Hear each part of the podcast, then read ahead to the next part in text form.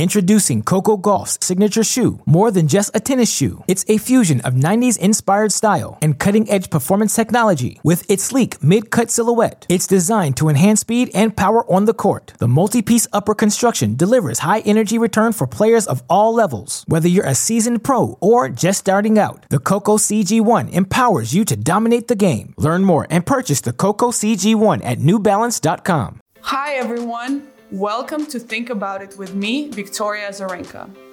Today's guest is a certified badass, Robin Arzon, who you might have seen on a screen via Peloton during quarantine. Robin is not only an instructor, she's an ultra marathoner and renowned fitness coach, but she also inspires and motivates me with her high energy and incredible positivity. It's really refreshing how someone can spark a different perspective in you. I hope you all enjoy this episode. I'm really, really excited to learn more about you. Oh, likewise. We haven't met physically, but I have been with you for some time now since I have gotten my Peloton bike pretty much every day with my cardio, with getting, you know, excited about the workout because, you know, in quarantine it's not it's not easy. So um, your energy has been really exciting for me. And um, honestly, I was very skeptical before. Uh, I watched a lot of funny videos of people saying, who needs motivation to work out? But I totally get it and I wouldn't change it. I'm so excited that I got my Peloton. So thank you very much for being here. I'm super excited to get to know you a little bit more. And I would like to just jump right into some questions um, and to learn a little bit more about you. You grew up, uh, where did you grow up? I know uh, your your mom has come from Cuba. Yes, my mother is a Cuban refugee and is definitely a living superhero. Uh, my my mother my mother and her side of the family are from Cuba. My father and his side are from Puerto Rico. So definitely uh, an interesting house growing up. yes, you you I love the I love the Latin vibe. I'm all about reggaeton music. So I hope you will incorporate some some more of that music in, in the workouts, but we'll we'll get back to it a little bit later. Um, how was it for you? Uh, you know, growing up uh, growing up in U.S., having uh, a little bit of a different culture. I grew I didn't grow up in the states, but I came a little bit later, so I, I was also learning a little bit more about American culture and how I blend in, and that made me very multicultural. So I wanted to know how was it for you growing up? I think any anybody who's living in an immigrant experience, whether first generation born like myself or certainly born in another country and then living in the US, you you kind of have a little bit of of a bifurcated existence, you know. I started to learn very early when to wear what hat um, you know, when to kind and thankfully now as an adult, I can kind of combine the two. But I think as a kid, it was like speaking Spanish and eating Spanish foods and, and doing things at home and then doing different things at school because I wasn't really exposed to in in my schooling, you know, folks who had culture similar to mine. So um, those blurred lines I'm, I'm happy to see are, are, are being encouraged more now through music through arts but that's not something i was really exposed to growing up.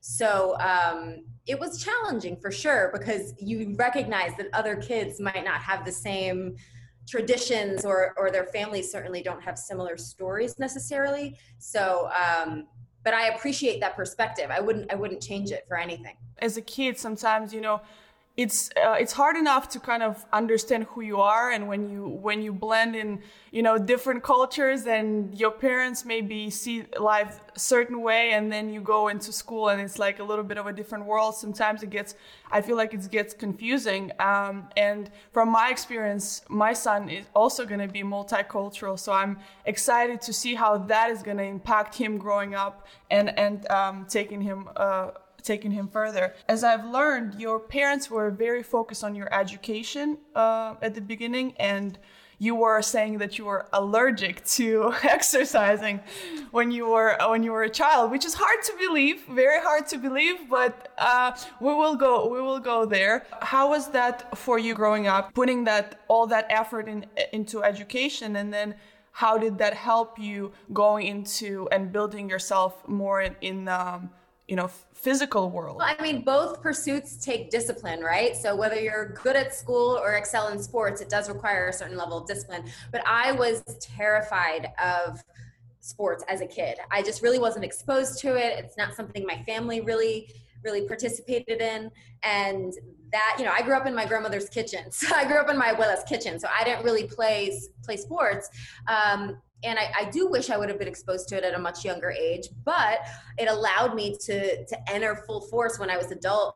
When I became an adult and fell in love with running and then weightlifting and cycling, and that I guess the foundation, the only foundation I know was you know the straight A student was the person who ended up you know graduating from law school, and that knowing that in order to do those things well, I had to have an outlet to move my body physically. And that I only discovered when I was in law school. So, you know, the strength, confidence, the, all the, I mean, you know, all the ways that an athlete kind of can stand in the world um, on both feet is, is something I didn't discover until I was an, an adult. So I, I love seeing youth sport programs and ways that we can encourage kids to move and start fall in love with movement because of the confidence that it builds not necessarily because everyone's going to be a, a pro a pro tennis player.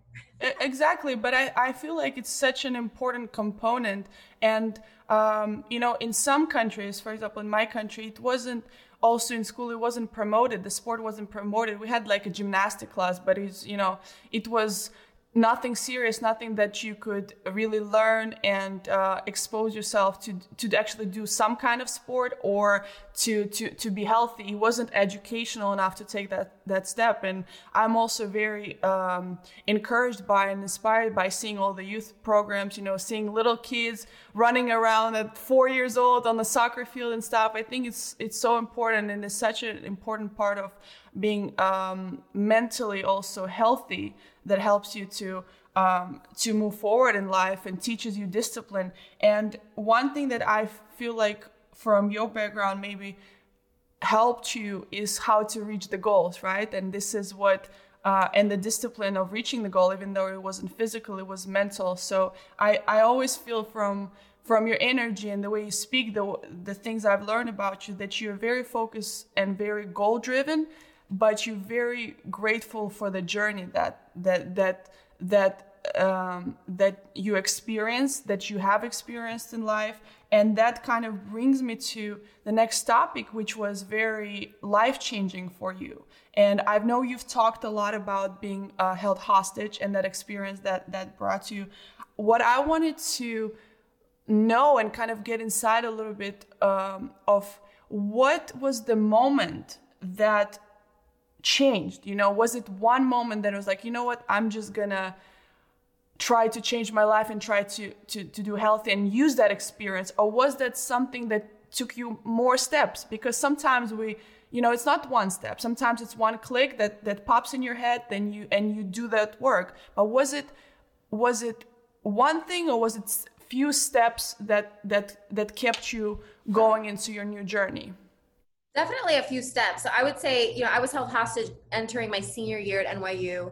And a year later, when I was in law school, is when I started to really think, oh, wow, I might, I have trauma I haven't dealt with. And it really was, I mean, it was literal and figurative steps. I saw a pair of shoes in my closet and I thought, all right, I'm just going to jog a mile. I'm going to walk to class today and then I'm going to jog and then I'm going to run and then I signed up for a 10k and then a marathon and ultra marathon. But the it was the it was the small iterative process that I just kept showing up to do a little bit more and a little bit more. And I didn't have I didn't know any runners in my life. I really didn't know anything about the, these classical distances of racing. I truly knew nothing. I probably didn't even have the right gear. I just got curious about what it would feel like, how I would feel better from powerless to powerful if I just went another block and another block and another block. And that, that literally was my journey. It was little by little by little. It's multiple steps and, and it just uh, i feel like some of you know from my own experience it's always like you kind of have those red flags around you and you're like oh or like signs you know and you're like oh i don't i don't i don't think so then another one and then there's like the sign where you can't ignore where you just put in front and then you have to deal with this. And that's where you kind of you know taking a different journey in life you grow. And as unfortunate as that experience was for you was you know life changing and you probably very in a way grateful for it for that experience of what what ha- that has brought to you. Because you know i feel like gratitude is such a amazing tool uh, for people but it's it's not easy to to obtain it. Not easy to feel that sometimes.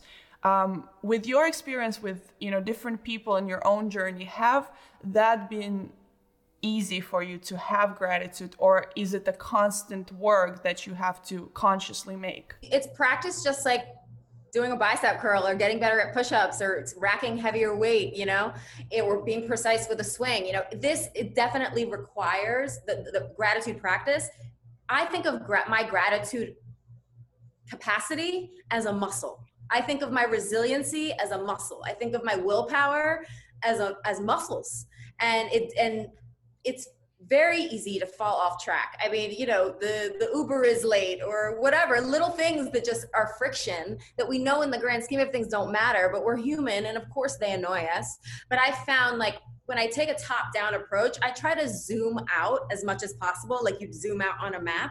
And I try to look at things and think if I zoomed out in a year or five years, 10 years, would this matter? And that becomes a barometer. And then usually it's like, okay, this little annoyance, this little friction really wouldn't matter if I zoom out. So that's when I know I have to insert almost like an Instagram filter of gratitude. And it is, sometimes it starts as simple as like, what are three things in my house right now I'm grateful for? And sometimes they become much more poignant, especially when I'm in in the thick of like a run or a workout because I, you know, that can get very emotional. And when I let my head go there, I actually think it really changes us on a cellular level. And I do look at it as like, uh, you know, there's a Introducing Coco Gauff's signature shoe. More than just a tennis shoe, it's a fusion of 90s inspired style and cutting edge performance technology. With its sleek mid cut silhouette, it's designed to enhance speed and power on the court. The multi piece upper construction delivers high energy return for players of all levels. Whether you're a seasoned pro or just starting out, the Coco CG1 empowers you to dominate the game. Learn more and purchase the Coco CG1 at newbalance.com there's a physical output to these emotions and if we tap in where where where, where we focus will magnify. So i try to prioritize resiliency and willpower and gratitude as three of the main values for my life and and practice that daily.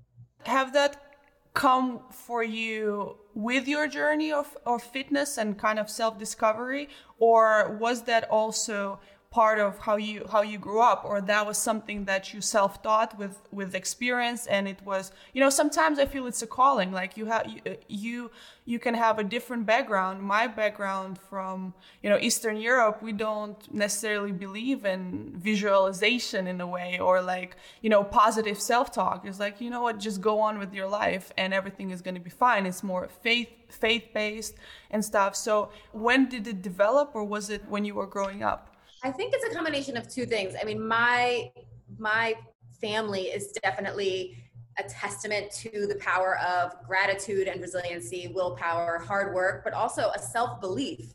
Um, you know, when they had when when my family had to recreate themselves with absolutely nothing in the United States, it I was able to witness the power of those values, but also my mom is an incredibly positive person, and whatever is thrown at her, she just she pivots you know, I believe that a queen pivots, and even when her crown slips, she just figures out a way. And so I had those examples growing up. And then it was honestly running marathons and ultra marathons that allowed me, you know, when you're in an athletic pursuit, is it's almost a mirror. The toughest workouts, the toughest runs, the toughest training sessions are a mirror to your own character. And when I was out there on the road logging those miles, running my initial races, I had to that mirror of the value system is like okay are you resilient? Are you grateful? Are do you have willpower? And um, that's what i love about the iterative process of, of becoming of becoming right? Like like we're always evolving. Um, but I, I really that second piece of it like growing up i knew i had the foundation but what, what solidified it was was becoming an athlete as an adult and asking myself those questions of like well who are you really? Are you the kind of person who gives up on a 15 mile run at mile 14 no. And do you feel that self-control is an important component of that structure? For sure. I think that the habits people seek out the feeling but then don't create the foundation or the processes for the habits. And i think they're looking at it the wrong way. It's like you have established the habits and the processes and then the good feelings will come. There are a lot of days we don't feel like training but we do it because that's our process and that's what we do. And then the end goal is gratitude and, and endorphins and all that stuff you know? Definitely there's a lot of days where you don't feel like getting up and and doing stuff and be like the snooze button you know that keeps going on and off. But sometimes you just you just have to go go up and then get those you know f- first 15 minutes and then you start to feel better. And little by little as as you said at the beginning the journey starts from one step to another. Understanding that you have had the foundation and an example of you know a person that you, uh, with your mom that is really positive and grateful and and giving you all those values. How do you feel for someone who maybe not as fortunate as having that example in the house, how can they find within themselves to go on that journey? You know because for me it was a personal experience. My family is a little bit different than i am. Sometimes i mean i'm very different from them. So i'm taking you know a self-exploratory uh, journey for myself. So i wanted to also you know for people to hear like that it doesn't matter if you don't necessarily have a foundation you you can find the ability to to self discover yourself to learn those tools because i mean looking at your journey you've created something completely different from where you started to be right? You know being a lawyer and then going into a different i don't i've met unfortunately a lot of lawyers in the last couple of years I don't see them being in shape and I don't see them being very, very happy or grateful or up, cheer, cheered up. So, um, how, how, what would be maybe not necessarily your advice, but something of a little story that somebody can use and get inspired by? Well, when I'm having ungrateful days, I, I ask myself two questions. What is it that I wished for that I have right now?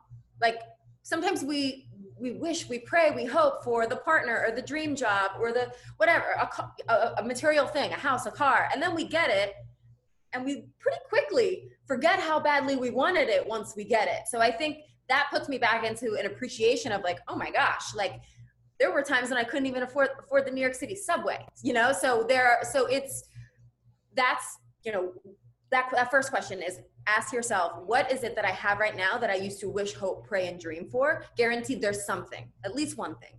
And then the second question is really taking an on, getting honest perspective. Gratitude is perspective. Gratitude turns why me to try me. It kind of shifts our perspective. And I really do look at it like an Instagram filter. Like we're so in this world of architected realities that we can t- take that same reflexive question and guarantee there's somebody in the world who would take your problems and call them blessings. So when we zoom, you know, that zoom out effect, it's all this same conversation, right? So it's it's it's self-talk, it's having an, a relationship enough with the conversation that's going on here and enough perspective to know what's going on in the world and to say, gosh, even on my worst days, I'm sur- I'm still surviving. We've made it through 100% of our worst days. Let's bring in a little bit of perspective because there is someone who would trade trade places with me right now.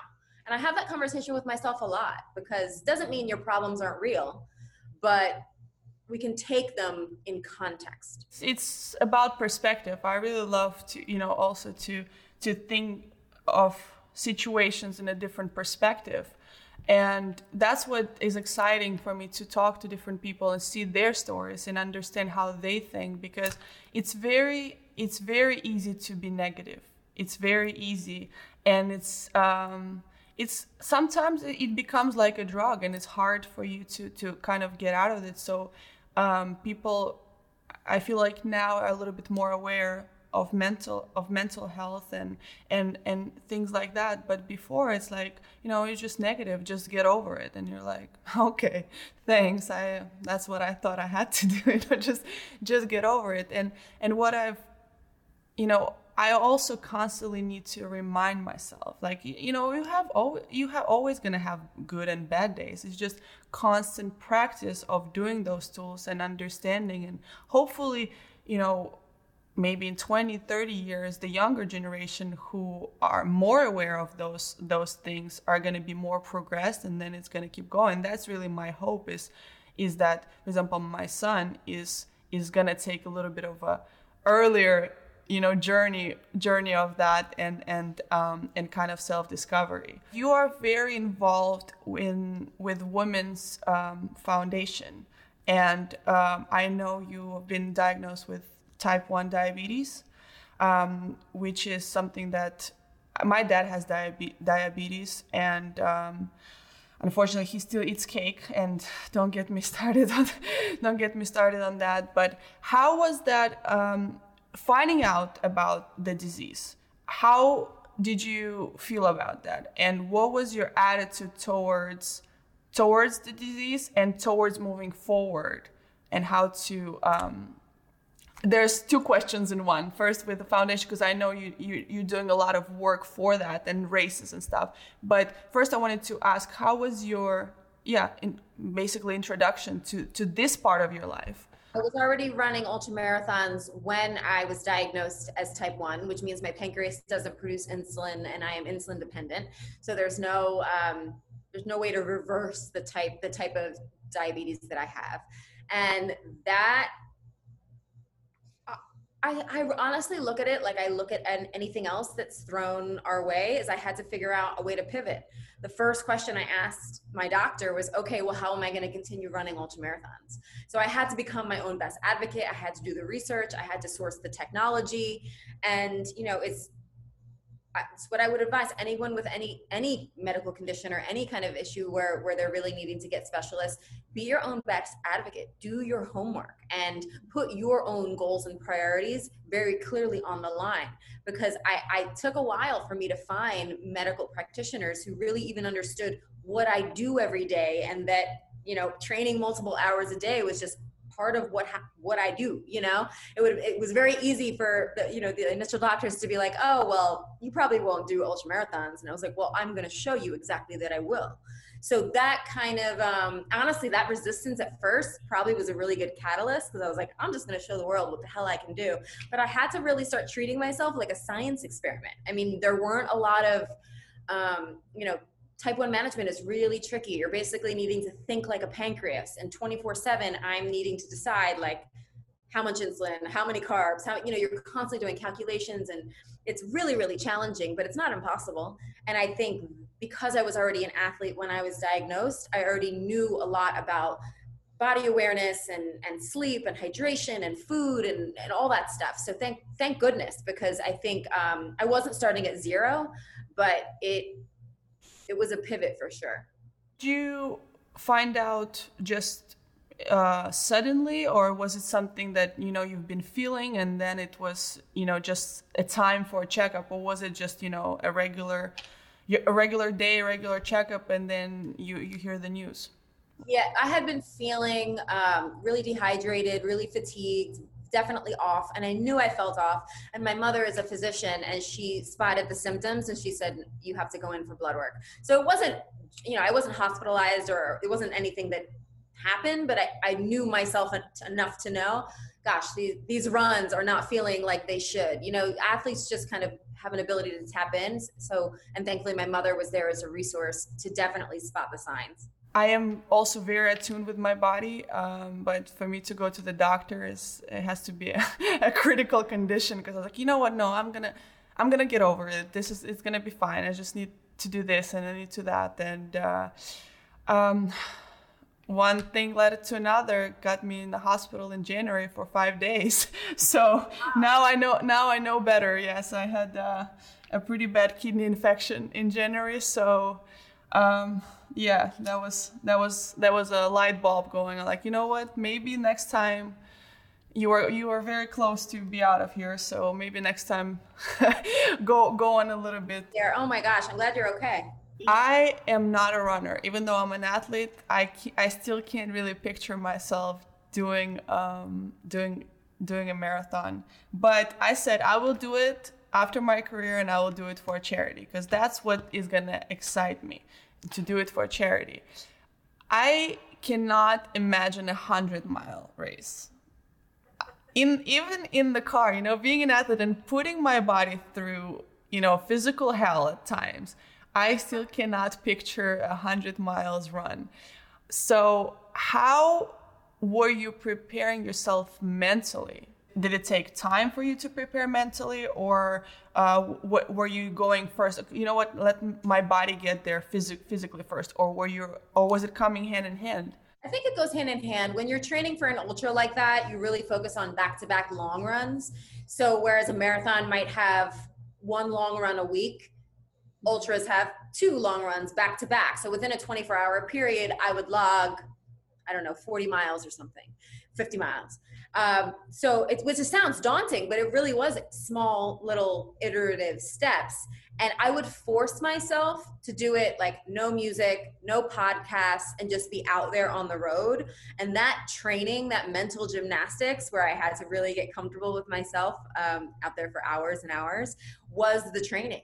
So it wasn't just time on my feet and the physicality, of course, of, of, of being on the road. It was also being with yourself long enough to go on that journey.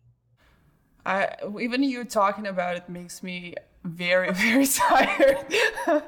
Very tired. Um, so part of those races were they a part of your work with uh, women's foundation i've raised money for for beyond type 1 for ms from the us for ms research because my mother lives with ms so it's been um, actually no women's foundation specifically but mostly as it relates to type 1 diabetes and ms i know it's pri- probably a very sensitive subject but having your mother being diagnosed diagnosed with uh, MS. Um, has that impacted you, and um, how did you take that? Because I will share my personal story. I found out that my mom was um, diagnosed with uh, four-stage breast cancer, and it devastated me to the point that I felt so helpless that there's not nothing I felt like I could do, even though I tried. And all you can do is sometimes be mentally supportive. Uh, not sometimes, all the time, but I always felt like it wasn't en- wasn't enough. So how how was that? How did that impact you? Well, the first few years, we were still just trying to figure out what was even wrong. Um, and, you know, sh- she's a doctor, so she was able to advocate for herself, but even that was ex- extremely challenging. And of course, you you hit the nail on the head: the helplessness, helplessness of seeing your loved one it, dealing with her her uh, MS diagnosis was way more challenging than my own, from my perspective, than my own type one diagnosis. Because I was like, okay, at least I know what I can control and what I can handle. But not knowing what your loved one can handle is crushing.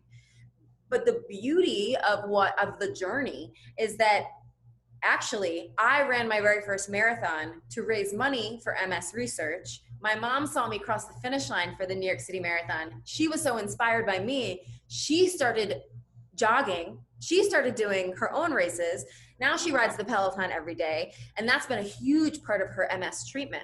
So it's interesting how our journeys, like I started running to support her, and then she started getting athletic, inspired by me. And now we both do it together, and we both have, we're both healthier despite chronic conditions. So it really, um, it's weird. It's crazy how, like, just the evolution is is we're exactly living the stories we're supposed to live you know? Because she and i both kind of banded together and um, she's doing really well right now thank god. It kind of feels like it's a full circle. You were inspired and motivated by her in education and she's inspired by you being in fitness. So it really yeah. feels like it's coming in a in a full circle and it's um, it, it's really amazing to hear and uh, i hope your mom is is gonna be very good and maybe one day we will see we will see her um, doing a class is that is that a possibility is that a possibility and actually one more question about your mom i heard she learned english by um,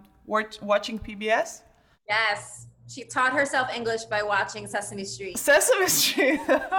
That's amazing. You know, I learned English by watching Friends. Friends no way that's amazing yeah I, I knew basic very very basic english and then I, I watched the show and that's how i got into like culture and how i understand um, american humor uh, a lot as well. So, um, what were maybe some steps or that changed in your daily routine? Because I imagine your daily routine changed completely. But what have you added that was maybe very fundamental? The first thing that you've added that you keep still doing today, or how your you know those habits on those routines evolved with your experience with your knowledge yeah and things you uh, find out every day well when i was a lawyer i started a 10 minute a day i would literally set a calendar appointment for 10 minutes a day and that's when i would devote to dreaming right so i would either email someone who i thought might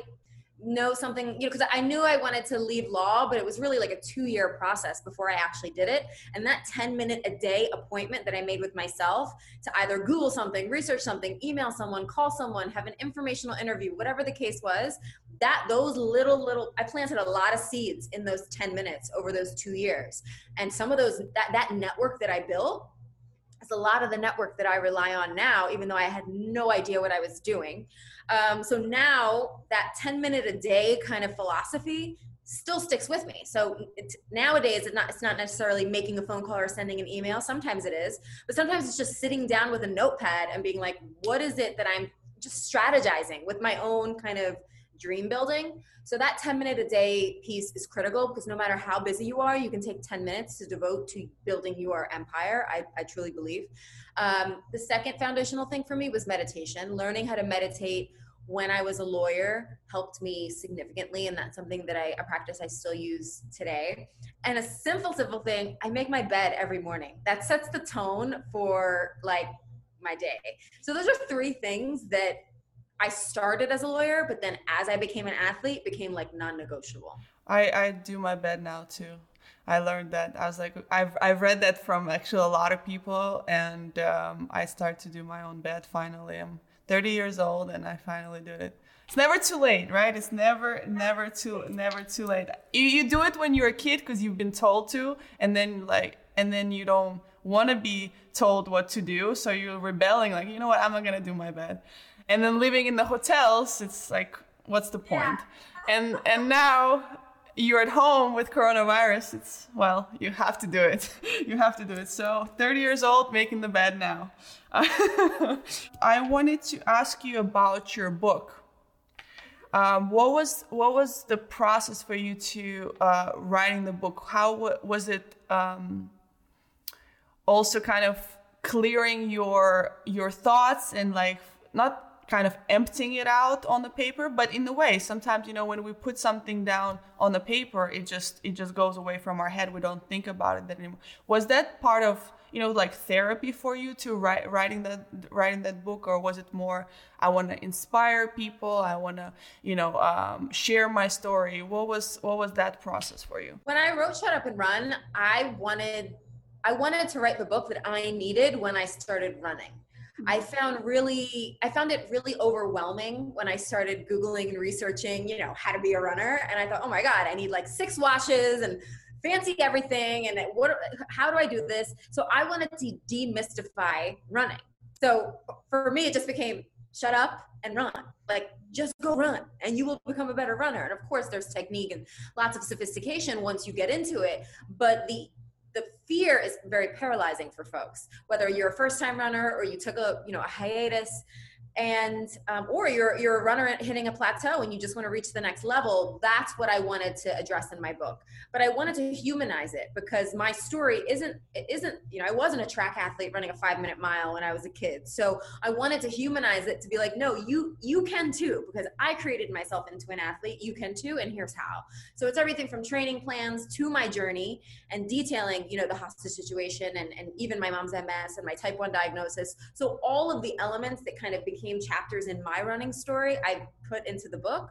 But the biggest takeaways are that it's not that complicated. Um, you can do it. Is that your also life motto when you don't feel like doing something? do you tell yourself that? Sometimes, yeah, because it's amazing how we can talk ourselves out of. It's like I'm just going to listen, read one more book, listen to one more podcast. When I do these 10 things, then I'll start. And it's like, just start just start you'll then you can continue to do, the education but there there's a paralyzing piece of it that we get stuck in our own um, analysis that often isn't very helpful. Yeah, when you when you start to think, I'm gonna do it this way, or I'm gonna do it then, I'm gonna do then, and then it's like, oh, well, I do it in, in in that time. I still have time. I still have time. I I, I get caught my, uh, with myself sometimes, you know, thinking what I'm gonna do, and then I and then I'm thinking so much. It takes so much of my time that I actually don't have time to do it, and it's it's just a it's just a waste of time.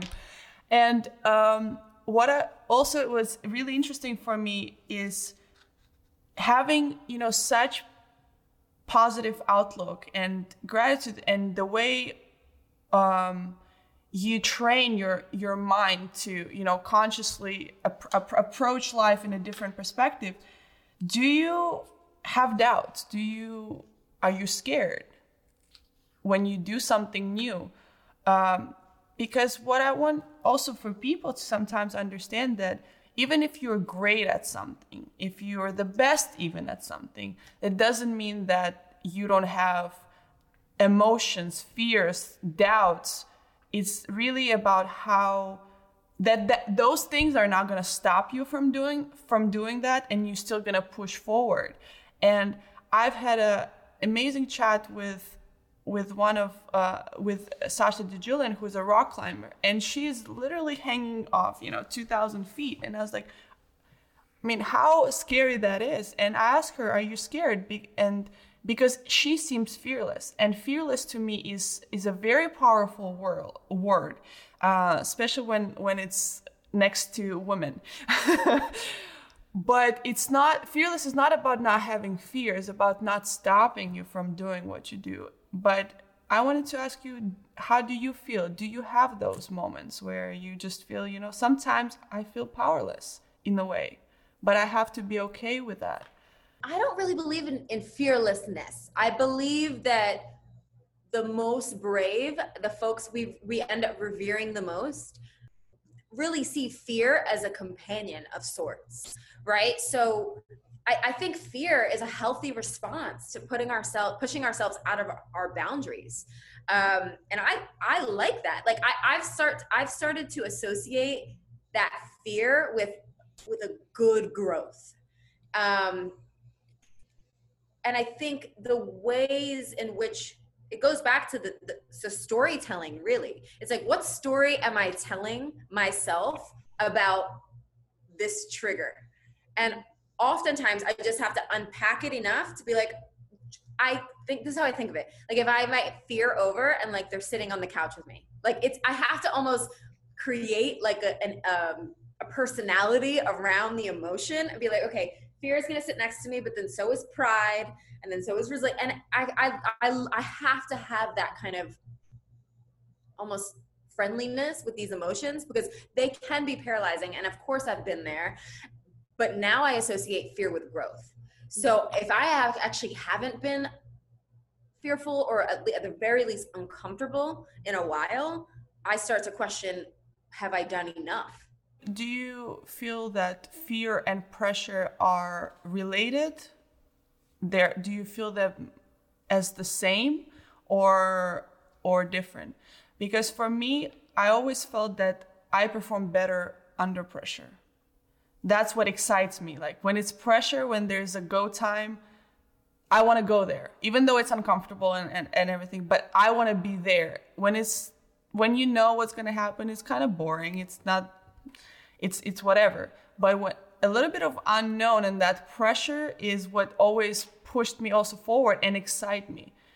So I don't know if it's the same with fear or pressure. So I want to see how you see that. I think that they're related. I, I agree. I think pressure can be good for us, especially when we have tactics and processes for dealing with the pressure, right? So we, we develop like a stress resiliency. Like we know, okay, I've, I've handled it. And then when, and, and also to recognize when we're reaching the top and we can't handle it, right? So it's like that balancing act. But as ambitious people, we're always like pushing it a little bit more and more and more. Um, but I think that the pressure can be a catalyst for fear and the fear can create more pressure that might not even be there so it's interesting how we have to have again it goes back to unpacking that conversation i do think outside pressure can be very very helpful but i think it has to align with what our goals are sometimes we're receiving pressure from opinions or communities that have no relevance into our innate value system and goals and that i think is an important distinction. How do you not necessarily maybe block it block out negative people and negative energy? Because it's constantly around. It, it, it's definitely around you know especially with social media and all all that uh, you know negative information out there how do you how do you deal with that? Do you push it aside or you work through it?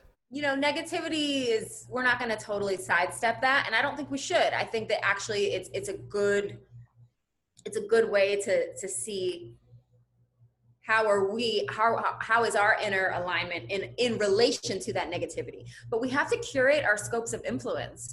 That's in media consumption that's in social media who you're following it's what newspapers you're reading it's what shows you're watching. That is that i mean that's a that's consumption just like we know to eat vegetables and drink water. So that kind of literacy i think um, more and more folks are becoming attuned to. But i curate my scope of influence really intentionally you know, and that goes from the closest people in my life to what I'm reading, what I'm watching, what I'm listening to. It's very often, you know, of course, we have to be aware of what's going on in the world and you have to be engaged as a global citizen, but that doesn't mean you have to watch seven hours a day of, you know, a news feed. Um, of negative stuff. So it's finding that balancing act, and I think curating your scope of influence in all levels, whether it's in business, whether it's in romantic relationships, familial. We have to set boundaries, and that includes, you know, anything that's negative. It doesn't have to be a person. It could be, you know, a headline. exactly. Well, I Robin has been really amazing. I would just like to ask you a couple questions that I like to finish the show with. They're very simple. They're just can be one word answer or whatever, and they get they will kind of summar, summarize of me getting to know you even more. Um, are you okay with that? Yeah, let's do it. Okay, what is your favorite word? Hustle. Nice. What is your least favorite word? Can't. Uh, what is one profession besides your own that you would want to do? I don't have the ability to do it, but I would want to be like a perf- a singer. Like I would want to be like a Britney Spears, Beyonce, Lizzo combo. That's amazing. what about one of profession that you would never want to do? Dentist. Dentist. That's interesting. What is something that um, you admire from people? Tenacity. And what is what turns you turns you off from people? Laziness. And uh, my last question will be: If heaven exists and you arrive at the pearly gates, what would you uh, what would you like God to tell you? You have some good stories to tell. That's a good one. That's a good one. that's that's a wrap robin thank you so much for your time it was such a pleasure i will see you on the screen tomorrow and i can't wait for some new classes um, my personal fair uh, ask would be to include some more reggaeton, but I'll wait for that. All right, I got you. I have a new 20 minute Latin ride that is right up your alley, but I, am so grateful that we were able to connect today. It's, it's my honor. Thank you so much. I hope to meet you in person one day. Yeah, likewise. And best to you and, and your family. Um, and good luck with wherever you're holed up. Thank you. I appreciate it. Thank you. Thank you so much for listening to this episode of Think About It. I hope you enjoyed it, and if you did, please head over to iTunes to subscribe, rate, and leave a review. This will help us to know what maybe other topics you guys want to hear or how you like the show so we can improve. This will be really, really appreciated. I'll be talking more about this podcast over on my Instagram, so please come and join the conversation with me there. Thank you.